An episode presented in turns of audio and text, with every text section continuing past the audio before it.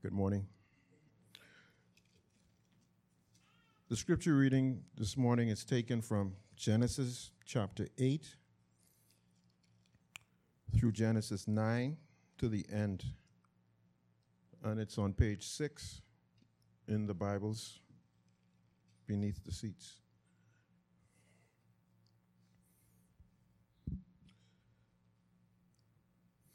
But God remembered Noah and all the beasts and all the livestock that were with him in the ark. And God made a wind blow over the earth, and the waters subsided. The fountains of the deep and the windows of the heavens were closed. The rain from the heavens was restrained, and the waters receded from the earth continually. At the end of a 150 days, the waters had abated. And in the seventh month, on the seventeenth day of the month, the ark came to rest on the mountains of Ararat. And the waters continued to abate until the tenth month.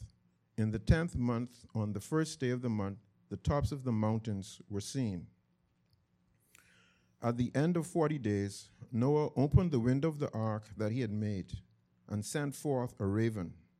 It went to and fro until the waters were dried up from the earth. Then he sent forth a dove from him to see if the waters had subsided from the face of the ground. But the dove found no place to set her foot, and she returned to him to the ark, for the waters were still on the face of the whole earth. So he put out his hand and took her and brought her into the ark with him. He waited another seven days, and again he sent forth the dove out of the ark. And the dove came back to him in the evening, and behold, in her mouth was a freshly plucked olive leaf. So Noah knew that the waters had subsided from the earth. Then he waited another seven days and sent forth the dove, and she did not return to him any more. In the six hundred and first year, in the first month, the first day of the month, the waters were dried from off the earth. And Noah removed the covering of the ark and looked, and behold, the face of the ground was dry. In the second month, on the twenty seventh day of the month, the earth had dried out. Then God said to Noah, Go out from the ark, you and your wife, and your sons, and your sons' wives with you. Bring out with you every living thing that is with you of all flesh birds and animals, and every creeping thing that creeps on the earth that they may swarm on the earth and be fruitful and multiply on the earth. So Noah went out, and his sons and his wife and his sons' wives with him. Every beast, every creeping thing, and every bird, everything that moves on the earth went out by families from the ark. Then Noah built an altar to the Lord and took some of every clean animal and some of every clean bird and offered burnt offerings on the altar. And when the Lord smelled the pleasing aroma, the Lord said in his heart, I will never again curse the ground because of man, for the intention of man's heart is evil from his youth. Neither will I ever again strike down every living creature as I have done. While the earth remains, seed time and harvest, cold and heat, summer and winter, day and night shall not cease. And God blessed Noah and his sons and said to them, Be fruitful and multiply and fill the earth. The fear of you and the dread of you shall be upon every beast of the earth and upon every bird of the heavens, upon everything that creeps on the ground, and all the fish of the sea. Into your hand they are delivered. Every moving thing that lives shall be food for you. And as I gave you the green plants, I give you everything. But you shall not eat flesh with its life that is, its blood. And for your lifeblood, I will require a reckoning. From every beast, I will require it, and from man, from his fellow man, I will require a reckoning for the life of man. Whoever sheds the blood of man, by man shall his blood be shed. For God made man in his own image. And you, be fruitful and multiply. Teem on the earth and multiply in it. Then God said to Noah and to his sons with him, Behold, I establish my covenant with you and your offspring after you, and with every living creature that is with you, the birds, the livestock, and every beast of the earth with you, as many as came out of the ark. It is for every beast of the earth. I establish my covenant with you that never again shall all flesh be cut off by the waters of the flood, and never again shall there be a flood to destroy the earth. And God said, This is the sign of the covenant that I make between me and you and every living creature that is with you for all future generations. I have set my bow in the cloud, and it shall be a sign of the covenant between me and the earth. When I bring clouds over the earth and the bow is seen in the clouds, I will remember my covenant that is between me and you and every living creature of all flesh. And the water shall never again become a flood to destroy all flesh. When the bow is in the clouds, I will see it and remember the everlasting covenant between God and every living creature of all flesh that is on the earth. God said to Noah, This is the sign of the covenant that I have established between me and all flesh that is on the earth. This is the word of the Lord.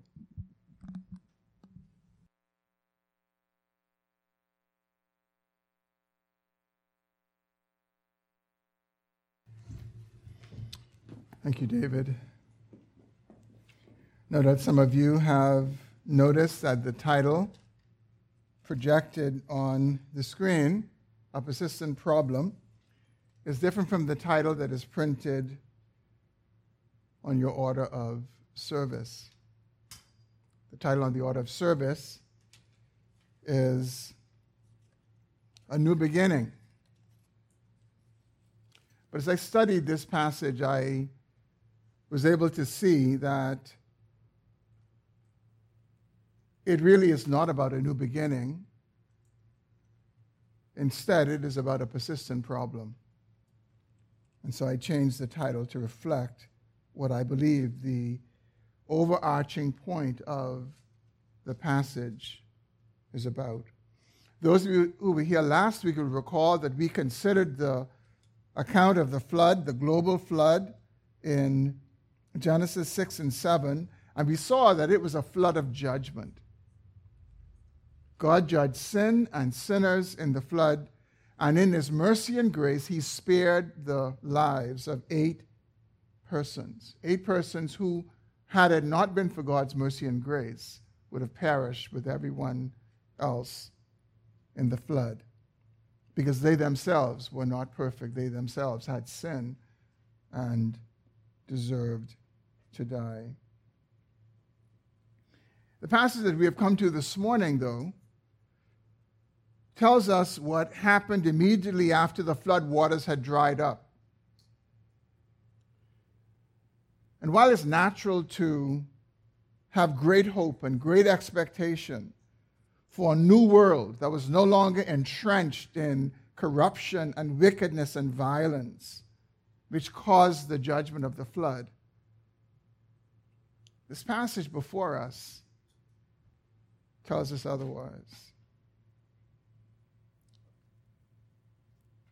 And before we consider it, let me pray for us before we consider what this passage does tell us. Father, we bow our hearts in this moment and we ask that you would speak to us. Speak to us together, speak to us individually.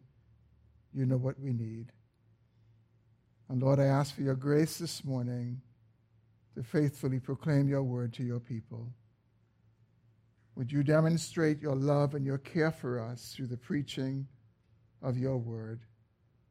Cause us to so posture our hearts this morning that we would hear and obey.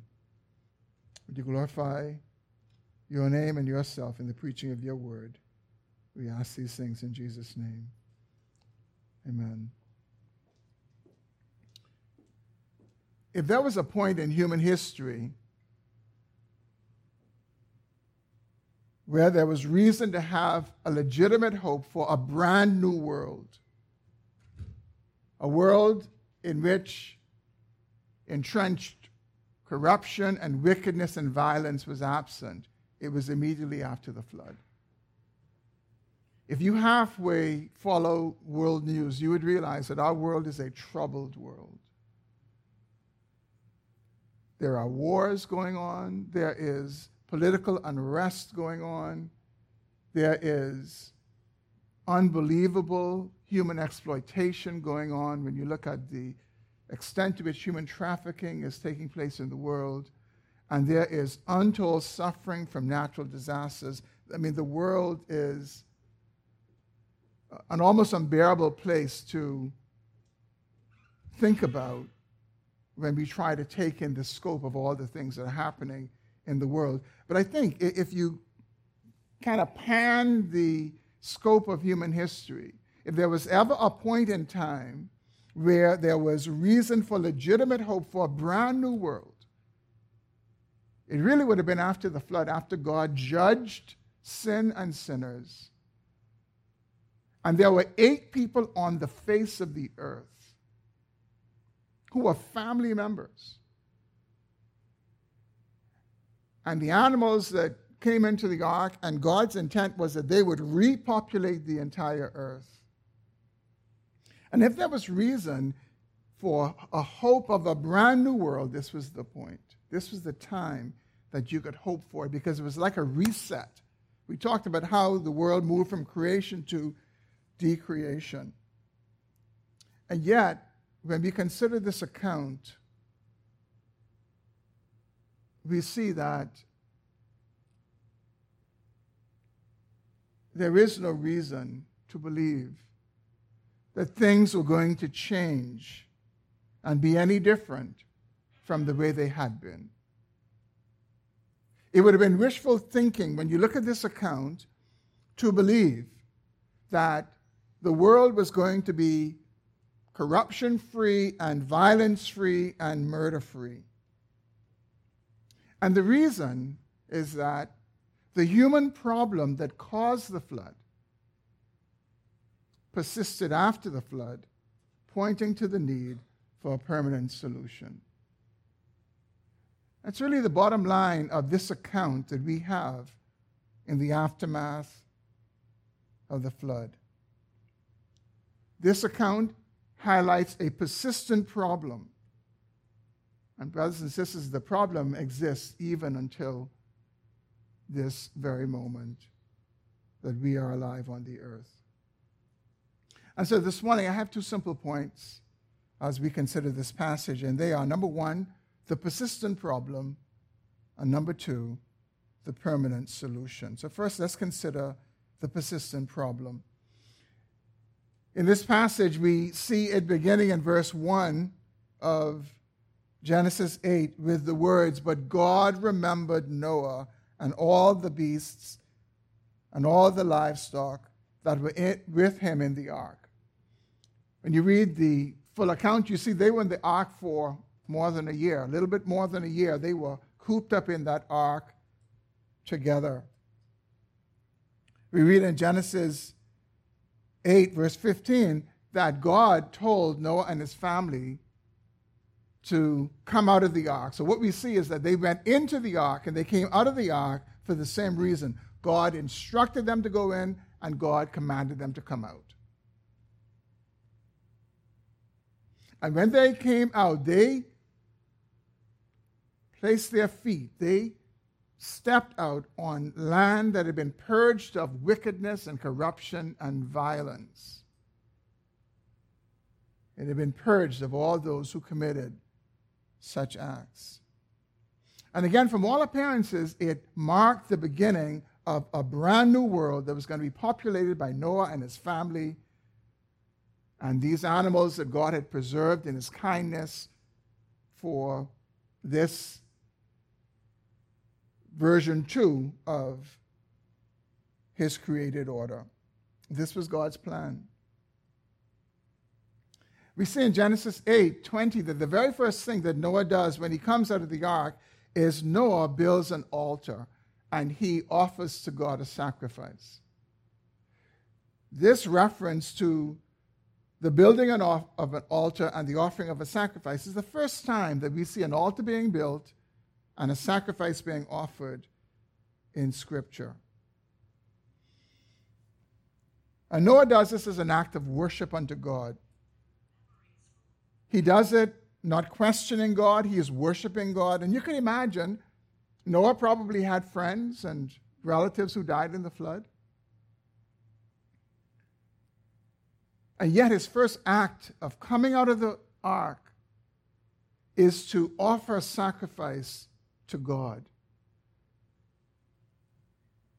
It is as if he is saying amen to God's judgments and to God's ways. And what we see Noah doing is Noah offering the best to God. He, he takes some of all of the clean animals and all of the clean birds and he offers a sacrifice to God. And in verses 21 to 22, we see God's response to it. Look again at those verses. And when the Lord smelled the pleasing aroma, the Lord said in his heart, I will not I will never again curse the ground because of man. For the intentions of for the intention of man's heart is evil from his youth. Neither will I ever again strike down every living creature as I have done. While the earth remains, seed time and harvest, cold and heat, summer and winter, day and night shall not cease. Now, it's easy to pass over these words spoken by the Lord. But notice that Noah's offering does not cause God to think back on the flood. It doesn't cause him to think back on this cataclysmic event that has just happened where the earth has been purged with some, some, some say up to a few billion people. Instead, God reflects back not to the flood, but to the fall. And he says, I will never again curse the earth because of man. He's reflecting upon when Adam and Eve rebelled and when they sinned against him. And in saying that he will not do that, he gives us the reason that he will not do it. He says, The reason I will not do it is because the intention of man's heart is evil from his youth. The New International Version says, Every inclination of his heart is evil from childhood.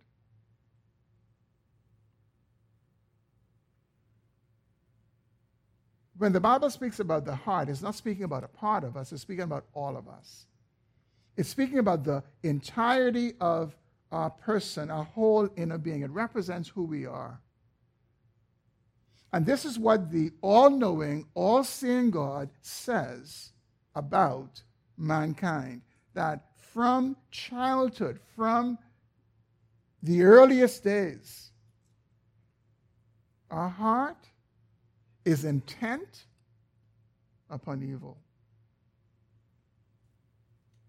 This evil intention colors every single thing about us and this world in which we live. Even our best desires and actions are tainted by this evil intention of our hearts. It's what theologians call total depravity, which means that every part of who we are has been tainted by the fall and by sin. So it doesn't mean that we are totally evil, but it means that we have been totally affected by the fall. And every intention of our heart is evil. And the Lord says, I will not curse the ground again, because every intention of man's heart is evil. And what is clear, brothers and sisters, is that this condition of the heart was true before the flood. This bent towards evil of the human heart existed prior to the flood. And this was even true of Noah, a man who was righteous in the sight of God, blameless in the sight of God, to the extent that a human being can be blameless in the sight of God. And it was true of the rest of his family. The flood did not deal with sinful hearts. The flood didn't deal with sinful hearts because it couldn't deal with sinful hearts. I mean, you would think that the effect of the flood, the, rec- the recalling of it, all that happened in it, that that would have been enough to say to people, you better behave yourself. You better live in a certain way because God is a God of judgment. He will rain down judgment on those who rebel against his ways. But that's not what we see here. Actually, when we read on in the account in Genesis 9, verses 5 and 6, we're able to see that God fully expected that even murder will continue in this new generation of the earth and humanity on the earth. Look again at verses 5 and 6 of Genesis chapter 9.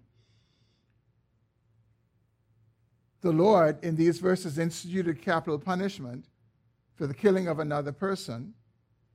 And, and this is what he says And for your lifeblood, I will require a reckoning. From every beast, I will require it from man. From his fellow man, I will require a reckoning for the life of man. Whoever sheds the blood of man, by man shall his blood be shed. Here's the reason for God made man in his own image. God knew that the evil intention of the heart, the potential to murder, would result in murder. And so he, he instituted capital punishment. Prior to the flood, there was no divinely instituted punishment for killing another person. But after the flood, in this moment where there was reason to hope for a better world, God institutes capital punishment. And he does it because the intent of the human heart is evil from childhood. And I just want us to take a moment to consider a bit more, in, in case we may have read it over and, and not uh, seen the point. The reason for capital punishment that God lays down here is not to deter murder. It's not given as a deterrence. God gives it for one enduring reason. He said it is supposed to happen when the life of someone is shed, whether by an animal or whether by another person.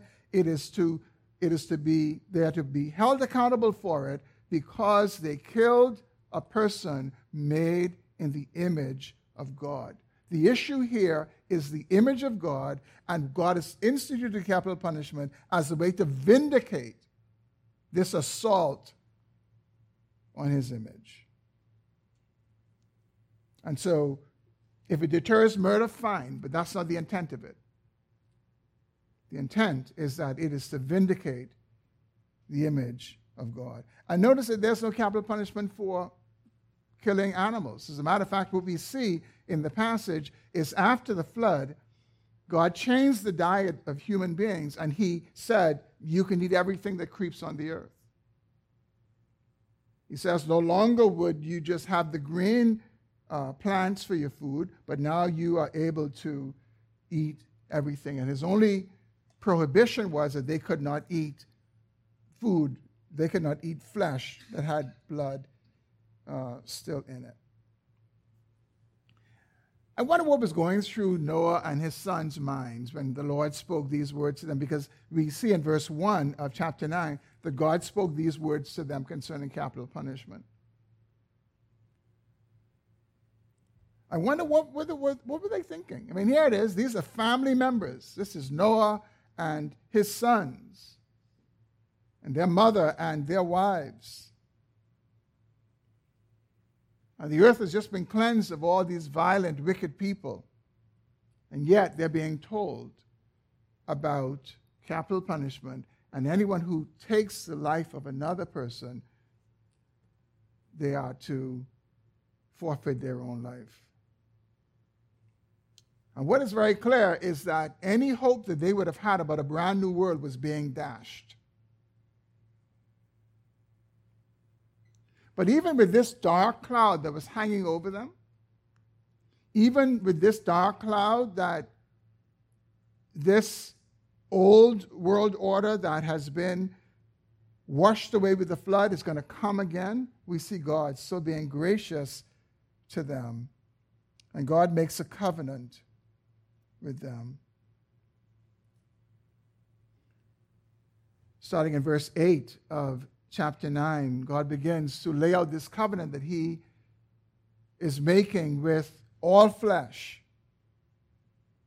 with Noah and his sons and, and all flesh. And notice what He says for all future generations. Not just for them, but for all future generations. In verse 12, he says that.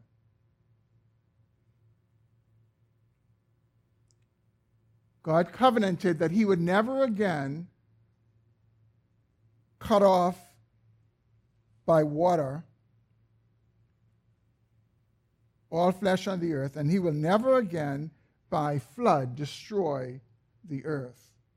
And he says, I make this covenant for all future generations, and the sign of this covenant is the rainbow. Now, when we read the language here, the language is that God says, I'm going to put the bow in the clouds, and when I see the bow, I'm going to remember my covenant that I made with you. But that's, that's really like, we know that God doesn't forget. So we know God didn't put the bow up there because otherwise he would forget. But this is the language of condescending to human beings. This is almost like trying to talk to a little child and you bend down and you speak to them in child's language. So this is language for us to understand. But here's what we know we know that although God doesn't forget, we do forget. And so the rainbow should certainly mean something for we humans who live on the earth. It should be the promise that God is not going to destroy the earth again, ever again, with a flood. But the rainbow should remind us about the judgment of God. It's amazing how a lot of times we see a rainbow, see, oh, that's a beautiful rainbow. And we admire the rainbow, but we sometimes could miss the message of the rainbow. The rainbow reminds us that God brought judgment upon the earth for sin. And it should remind us that God is a God of judgment. He hasn't changed and he will judge sin. But notice that this is not a unqualified promise. It's a qualified promise. The Lord only promises never to destroy the earth again by flood. He says, I'll never do that again. But he never promises that he will never destroy the earth or he would never bring judgment upon the earth. As a matter of fact, what we see as the scripture unfolds is that God promises another judgment. And one example of that is found in 2 Peter chapter 3, verses 5 to 7, where Peter warns those who are mocking about the idea of a coming judgment. Look at what it says in 2 Peter 3, 5 to 7. For they deliberately overlooked this fact that the heavens existed long ago, and the earth was formed out of water and through water by the word of God and that by means of these the world that then existed was deluged with water and perished. Notice what he says in verse 7. But by the same word, the heavens and earth that now exist are stored up for fire, being kept until the day of judgment and destruction of the ungodly. It will no longer be by flood, but it will be by fire. And the God who cannot lie says that. And any misreading of that is only a misreading of his patience and his kindness. And so, no doubt, Noah and his family, they enjoyed some good years, I imagine that was free of violence and free of murder and free of corruption. I mean, I used to marvel, I don't anymore, but there would be some Sundays, for example, this is many years ago before cars were flooding the island. You get on the road on a Sunday, and it's like you could just drive, and sometimes you could drive for a minute or two and not see another car. Some of you thinking, yeah, that's a long time ago. Um, and, and it was uh, to some extent, but you kind of got a feel as to what it could be like. Or maybe you went to a family island and you know what it is like there, where there are not as many people and it's just you and, and uh, just the safety you feel and, and just the, the, the freedom you have to go and to do as you want. I imagine that Noah and his family had some good years that they enjoyed like that. But in time, things changed. In time, the corruption of sin set in, the violence set in. In time, murder was being committed. And, and, and we see the cascading effects of that still in our world today. It, it persists in our world today. And the reason it persists is the problem that produces it still persists. The problem is within us. You know, have you ever heard people, they'll say things like, well, you know, something isn't going well on a job or something, they say, well, I'm leaving. And human relationships, you know, they're, they're leaving. And you wonder, like, okay, so where are you going to go that's going to insulate you from sinful conduct and the fallout from it? Indeed, where are you going to go that's going to change your own heart because we're part of the problem as well. And what Noah and his sons, no doubt, soon realized is that even though the flood had taken place and had taken a lot of people away, they who continued this persistent problem of evil from childhood was in their hearts. And the children they would produce would have this evil in their hearts. They would all be infected by it. This is one condition that all of us share alike. Doesn't matter who we are, doesn't matter what our background is, every single one of us has this persistent problem in our hearts. This bent towards evil from a very young age. So the problem that existed before the flood and indeed was the cause of the flood, persisted after the flood. And so, what is the solution to it?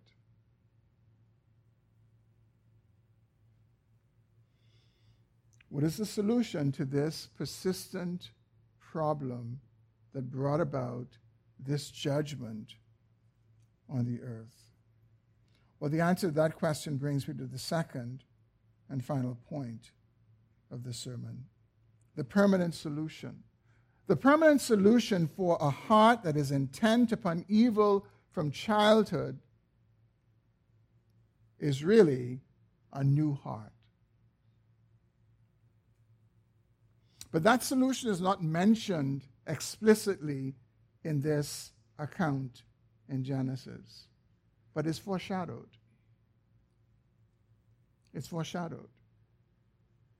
One of the functions of Scripture is that as we watch the unfolding of God's revelation, is that we oftentimes would, would come to passages that, though they don't specifically speak about Christ, they point towards Christ. They show us the need for Christ. They show us why Christ needed to come.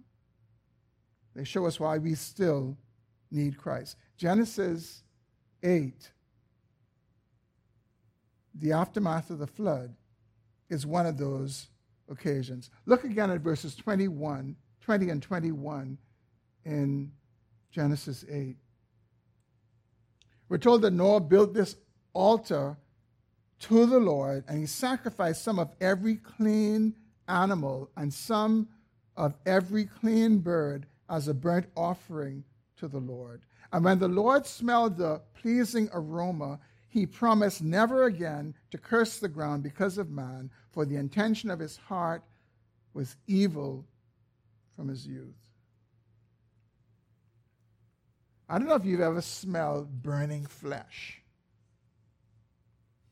but there's nothing pleasant about burning flesh.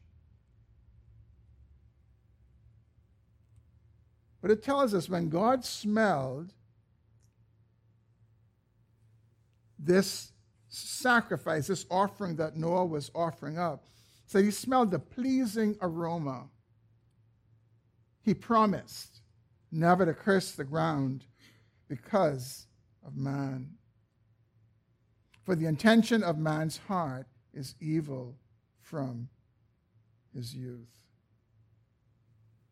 And I think what it should help us to see is that there's more to Noah's burning of this offering than meets the eyes. In the ESV Study Bible, there's a very helpful explanation of Noah's burnt offering, and they provide this note. While this, referring to the, to the burnt offering, is undoubtedly intended to express gratitude for divine deliverance, it is also an act of atonement. And when Israel's sacrificial system develops over time, and we see this in the book of Leviticus in particular, we see that burnt offerings are associated with sin offerings and atonement for sin. It's the place of the, the burnt offering in, England, in, in Israel's uh, sacrificial system. It was an atonement for sin. And Bible scholars who know the Hebrew language tell us that this word, this word that is translated pleasing for us in English, is a similar word for Noah's name in Hebrew. These two words, pleasing in Hebrew and Noah in Hebrew, they, they are very closely connected words. And they have the same sense in their meaning. And so this word pleasing is better understood that it, it, it means more soothing. That this offering that Noah was offering up to God, this burnt offering, had a soothing effect on God. And really, from the text, the way Moses communicates us, communicates it to us, he says that it was that offering that caused God to say, I will no longer, I will no more curse the ground which I had cursed before. In other words, he's saying that this offering had a merciful effect on God, caused God to respond in a way that he will deal with humankind in a more merciful way. And, brothers and sisters, what we have here in this act of Noah, offering of these clean, burnt animals to the Lord, is we have a foreshadowing of Christ's offering of himself for sin. But Christ's offering is so much better. Noah offered animals, but Christ offered himself. And he does more than change God's heart towards sinners, he changes the hearts of sinners towards God through his sacrifice. In his sacrifice, Christ addresses this persistent problem of evil hearts by providing a permanent solution.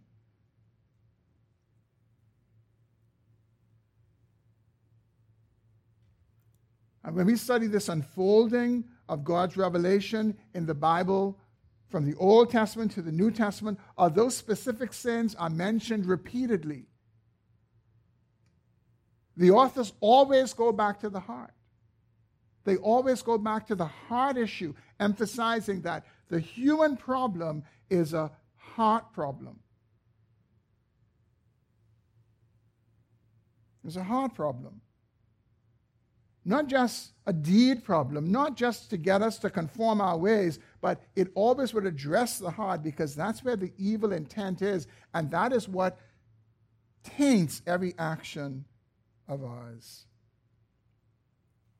And so, what we see is that God never loses sight of the human heart. He never loses sight of the plight that we have of this evil intention from childhood and neither should we. Because the human heart is really the human problem. In Ezekiel 36, the Lord addressing the nation of Israel, telling them how he is going to redeem them and how he's going to vindicate his holy name and he's going to bring them into a land of their own. He uses the language of salvation to talk about it. In Ezekiel 36, verses 25 through 27, this is what the Lord says through Ezekiel I will sprinkle clean water on you, and you shall be clean from all your uncleanness, and from all your idols I will cleanse you.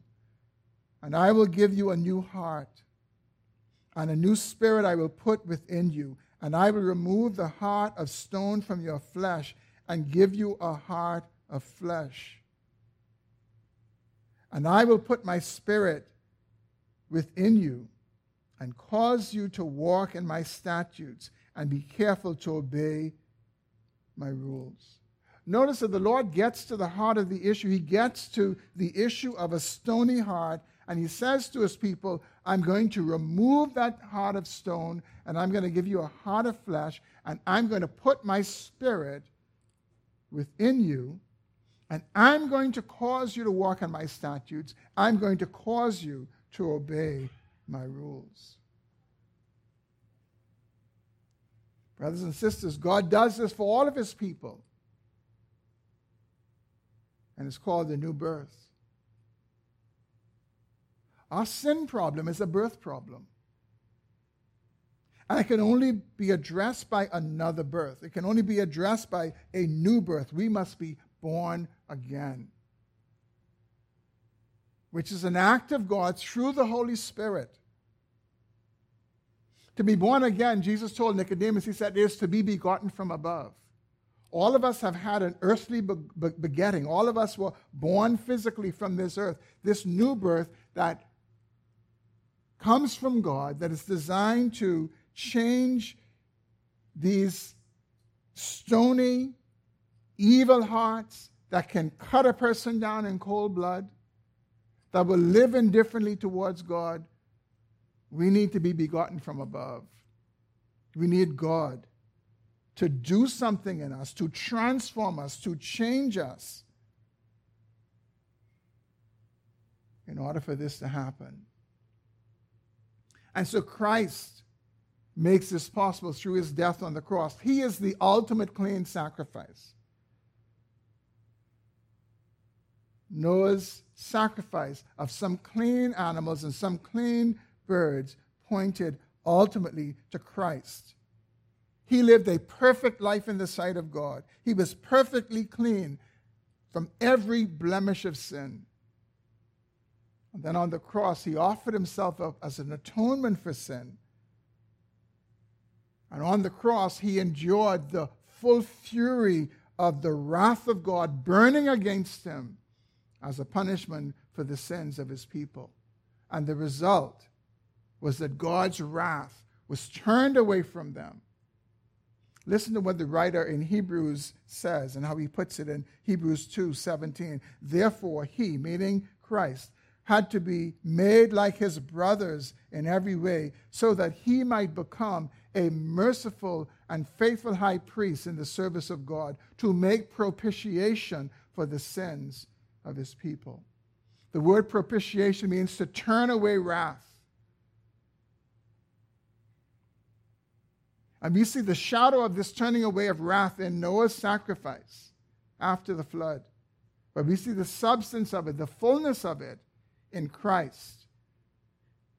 The wrath of God was turned away, the wrath of God was propitiated against from his people as Christ hung on the cross. Christ in his sacrifice made God propitious and favorable towards his people. Brothers and sisters, this is the solution to this persistent problem of evil.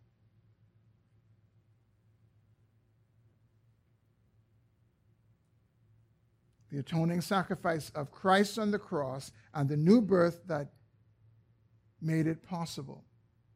Through his death. That's what Noah's sacrificial offering was a shadow of. We, we see a glimpse of it in that. We see a picture of it in that. We see it pointing towards that. This was their dilemma after the flood. Their dilemma after the flood was they needed their hearts transformed.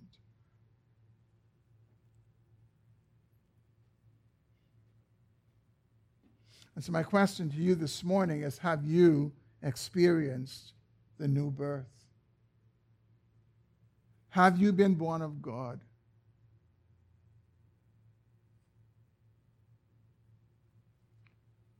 And if your mind is going to something that you have done and something that you continue to do, your mind is in the wrong place because to be born of God is something that only God can do. To be, go- to be born of God is to have something done to us that we cannot do for ourselves. Some people ask, well, how, how, how will I know? How, how can I know if I have been born again? Well, the Bible gives us any number of indicators of that, but let me read one for us this morning from 1 John chapter 3, verses 9 to 10. I want you to hear this this morning, brothers and sisters. And I encourage all of us, let us place more stock in this than any prayer that we prayed, than any experience that we, we've had where we felt warm and, and unusual. This is what it says. 1 John chapter 3, verses 9 and 10. No one born of God makes a practice of sinning. For God's seed abides in him, and he cannot keep on sinning because he has been born of God. Let's hear that this morning. Is he saying that no one born of God ever sins? No, he's not saying that.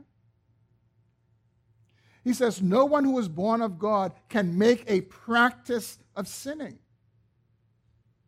because God's seed abides in him. The, the regeneration, the being born of God, something happens in us. God does a divine, transformative work in us. He puts a part of himself in us, if that's helpful language for us to appreciate.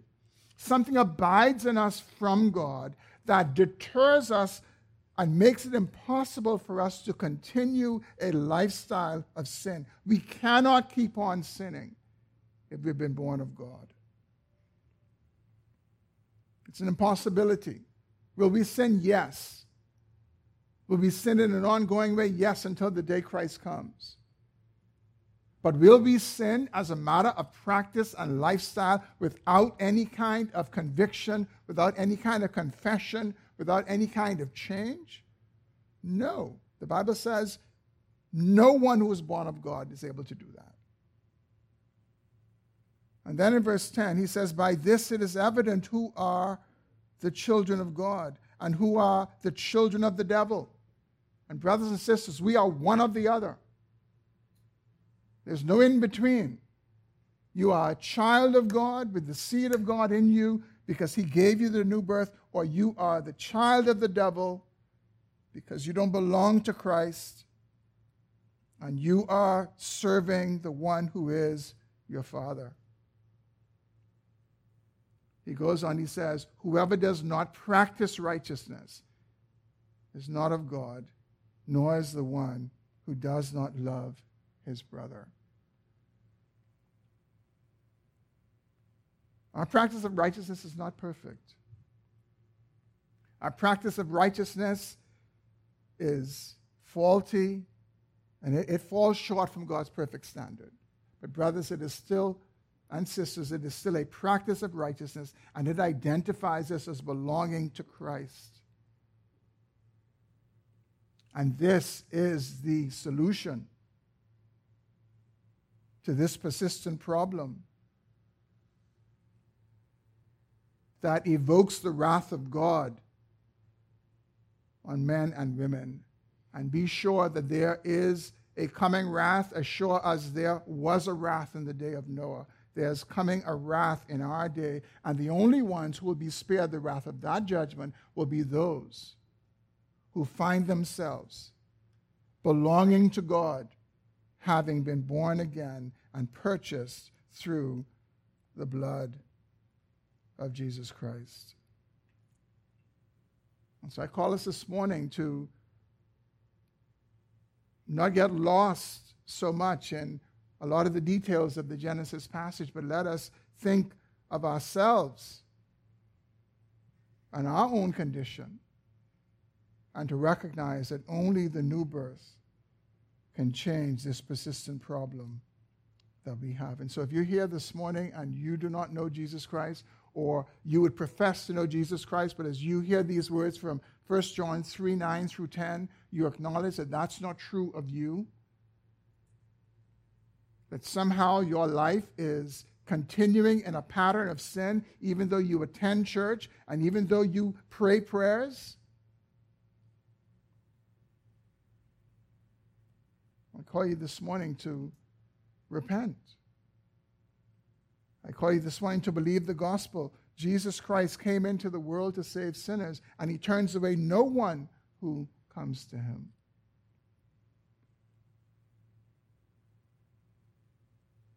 And that's true no matter who you are, no matter what you've done. Your greatest sin, your greatest sin, your worst sin will not be grounds to be turned away from a gracious and merciful Savior who will be quick to pardon it and quick to receive you as one of his children. Nations and, and governments should do all that we can to make the world a better place.